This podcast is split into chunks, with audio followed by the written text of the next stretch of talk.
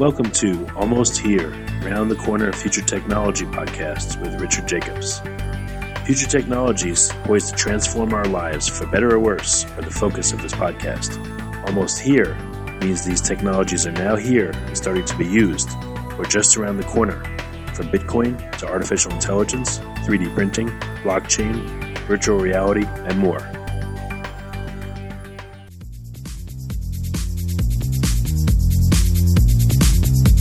Coming to Dallas, Texas, September 14th, 15th, and 16th, 2018, the Blockchain and Future Tech Expo. This is going to be a gigantic conference of over 5,000 people. We're going to be talking about blockchain and its applications. We're going to be talking about quantum computing, cybersecurity, artificial intelligence, and several other future technologies that are poised to and actually changing our lives as we speak. Here's why you should attend. As you may know, early adopters are the ones that investigated and profited from things like the gold rush in the 1800s, from the dot com boom in the 1990s, from the internet boom in 2005, from the smartphone explosion in 2007, from the real estate boom that ended in 2008, and of course, from the Bitcoin boom that started in 2012. Early adopters act now, they don't wait till later. They go out west first, in their covered wagons, they find the biggest gold nuggets. If you consider yourself an early adopter and you want to find the biggest nuggets, then you owe it to yourself to attend this upcoming conference. Blockchain is going to affect how we control and store our medical data, how we send money around the world, how we bank, and more. But artificial intelligence, quantum computing, and cybersecurity will play a pivotal role in our lives as well. And that's why our next event, September 14th to the 16th at the Dallas Convention Center, is going to have not only 5,000 plus attendees, but will showcase blockchain, AI, cybersecurity, quantum computing, and more. You want to get in on the coming gold rush of future tech and opportunity as an early adopter. Don't be left out. To register, go to bftexpo.com. That's blockchain future tech blockchainfuturetechexpo.com. Thank you. Welcome to Future Tech Podcast. This is Juliet Lamar, and my guest today is Leif Lambeck, and he is calling as the CEO and co-founder of XAIN. Hi, how are you, Leif? Yeah, hi. It's nice to nice to hear about you. Thanks for for being here as well. Of course. Um, why don't you go ahead and give us an overview about XAIN? Um, well, um, XAIN essentially is um, kind of like a very flexible and decentralized access control platform. Um, also using um, kind of like a hybrid blockchain um, solution and using also some kind of machine learning, especially reinforcement learning, also to strengthen the, net- the network basically, and also kind of like to have a very dynamic whitelisting. For example, when you're like in a setting of machines. And yeah, so we started this project basically as a research project entirely um, in, in, Oxford University in 2014, and we kind of like evolved um, through many different stages um, into what we are now. Wonderful. Um, I'm looking over here. So you use you use AI in a lot of your a lot of your things. Is that correct? Um, yeah. So I mean, essentially, when we started this project, we kind of had the problem that we wanted to build like a completely decentralized network of actually decentralized intelligence solutions. So, I mean, if you would, for example, imagine like um, Google for, as, a, as, a, very, um, of course, strong example of being like a very um, central entity with intelligent solution, of course, um, we kind of like had the idea um, at our department also to really decentralize the learning itself. So, in order to really gather all the data into one single place, we just have the data where it is and learn from the data where it is, and then share basically the knowledge only instead of like the entire um, data um, from all the different objects. So, for example, um, we had this this kind of like robotics case where different robots um, were learning, for example, how to move in a certain room, um, and they were just sharing the knowledge with another robot that is like, um, for example, positioned in a completely different room without like seeing each other. But then, of course, you need to also trust the different robots because they were, of course, of course, not really seeing each other, and they were also not knowing about each other. Um, of course, like one solution is really like this, this, uh, this, this kind of like centralized solution where like all the different robots have like an identity and they just um, share the data into like the central entity, which could be, for example, Google, which could be Facebook, could be whatever. Um, but here we really need to trust each other because we don't even have any um, central entity and we just share the knowledge. So um, one another example could be, for example, picking robots um, that share the knowledge how to really pick um, a certain um, part, um, and also don't really share all the, the, the, for example, private data, but just share like how to really do it. So this is essentially like the idea that we had, um, and it's called basically decentralized machine learning. at the end, I mean, we came up with a platform called the Expandable AI Network, which is XAIN. Um, but XAIN is a bit more than that because what we really learned um, also during the last year, especially when we were focusing on really product implementations based on our platform, that um, actually what we really need here is access control because at the end, the user should always be in the central position to decide whether he really allows to share also his knowledge and his data or not.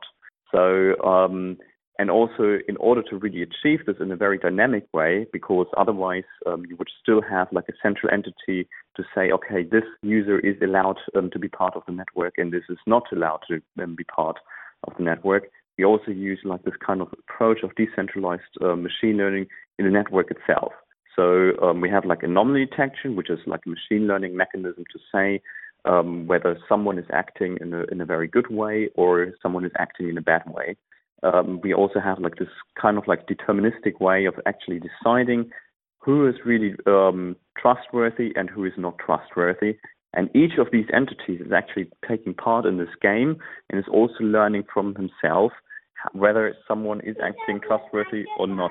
So this is this is really what we this is really what we um, try to achieve here. Wonderful. So, what kind of companies do you think would benefit most from from using these this kind of technology? Um, so um, yeah, that was also like kind of like a learning curve. So um, when we were just like a university project, um, um, which we were for quite a few years, um, we were basically just developing our platform and did not really interact that much um, with companies. I mean, we did some formal verifications for existing systems, for different banks, for companies. Um, I mean, we started basically then working together with Mercedes-Benz um, but especially during the last year, we, um, as we had like different um, proof of concepts, different pilot systems, we learned that mostly really need to focus here on the machines.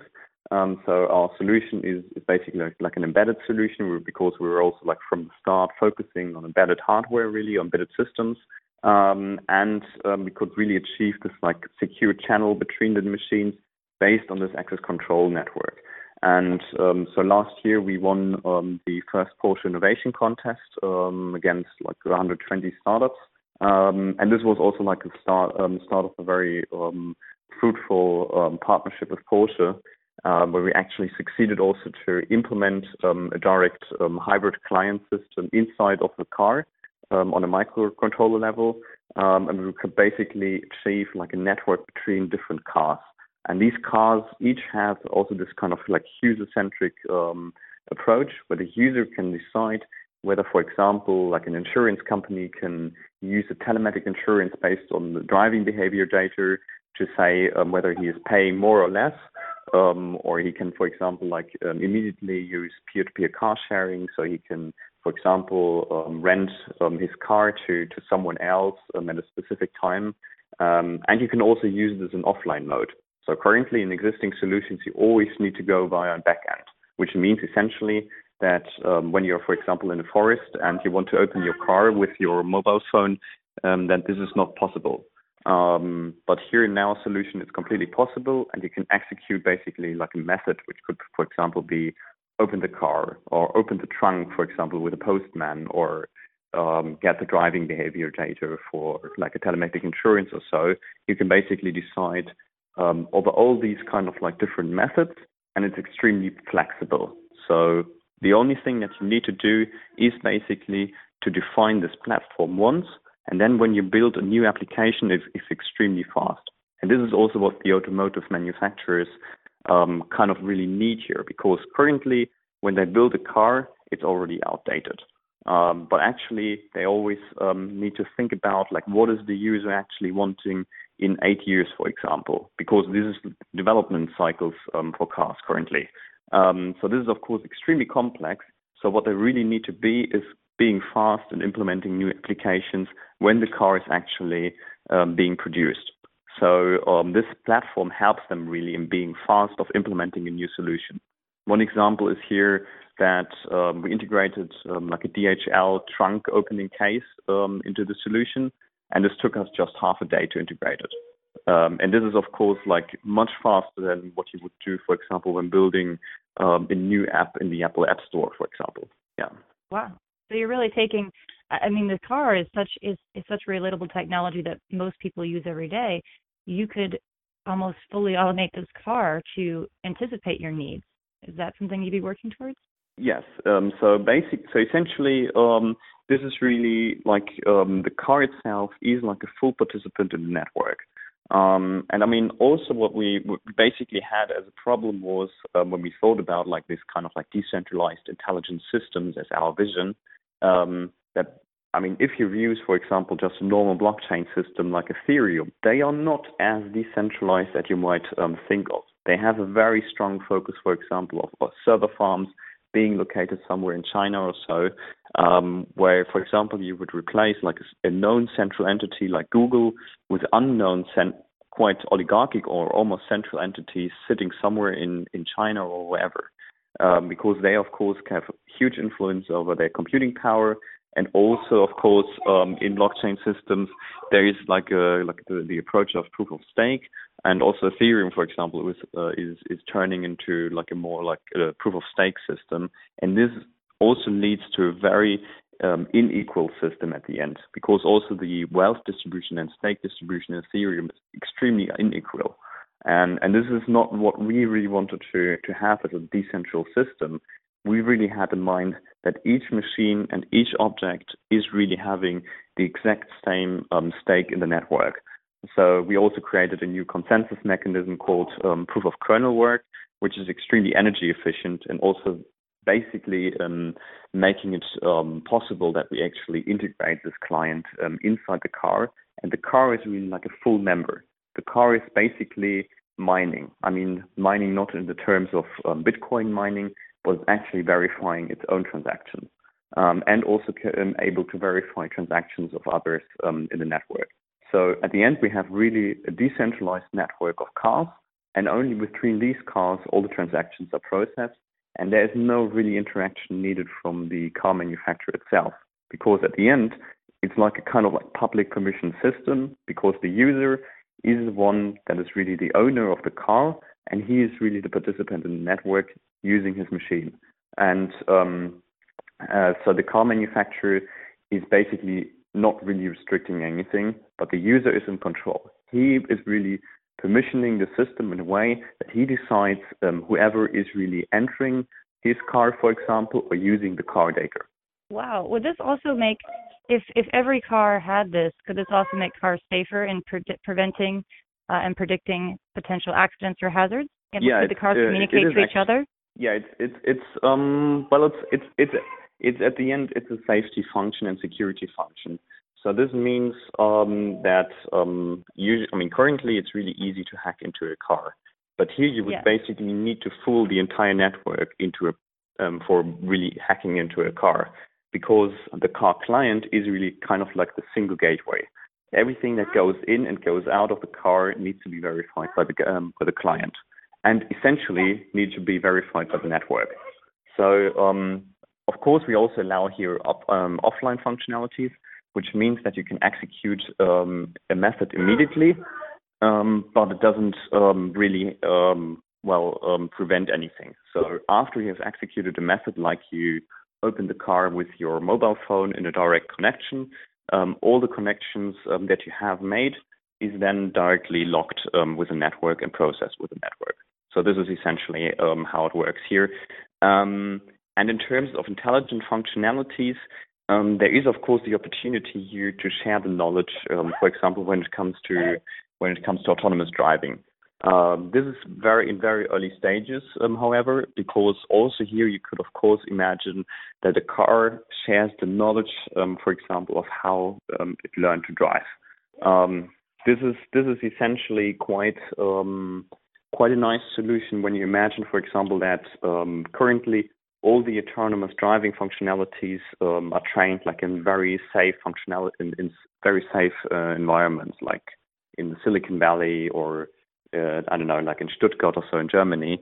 But essentially, also the cars need to drive um, in very unregulated environments, like somewhere in, in India where cattle is um, walking around the street. This is, of course, not really what the car is essentially learning um, in the first place. So here we can think about um, additional intelligent functionalities like learning from different environments and sharing this knowledge um, instead of like sharing the entire um, entire data. Because of course, when you share all the data into one single place, it's not really privacy friendly, and you basically mm-hmm. reveal all the all the user data um, that uh, might be there. And this is of course not really um, what you would always want to have. But sharing the knowledge how to drive in a certain area is of course extremely privacy friendly. Excellent. Yeah. So you're you're I, I love that because it's learning, but also you you're keeping in mind that security is of the, the utmost priority. Um, yeah. What is the biggest lesson? What is the biggest lesson that you've learned through working with these technologies? What are, what are some of the things you've learned? Um, I mean, the, the biggest lesson I would say is really that um, at the end, this kind of distributed technology is really an auditing platform. I mean, we all try to achieve like all sorts of different um, solutions. They might be extremely fancy and so, but you really need to rely also on traditional technologies. Blockchain itself cannot really solve everything from its own. So you always need to think about hybrid systems. You need to think about what is really the benefits that blockchain really brings here and what is also the benefits that traditional technologies bring. I mean, also database technologies have solved uh, many different problems in terms of scalability and so so we need to think about like really hybrid approaches here in order to really make it production ready. Because at the end, we want um, that this technology is also used in our daily life.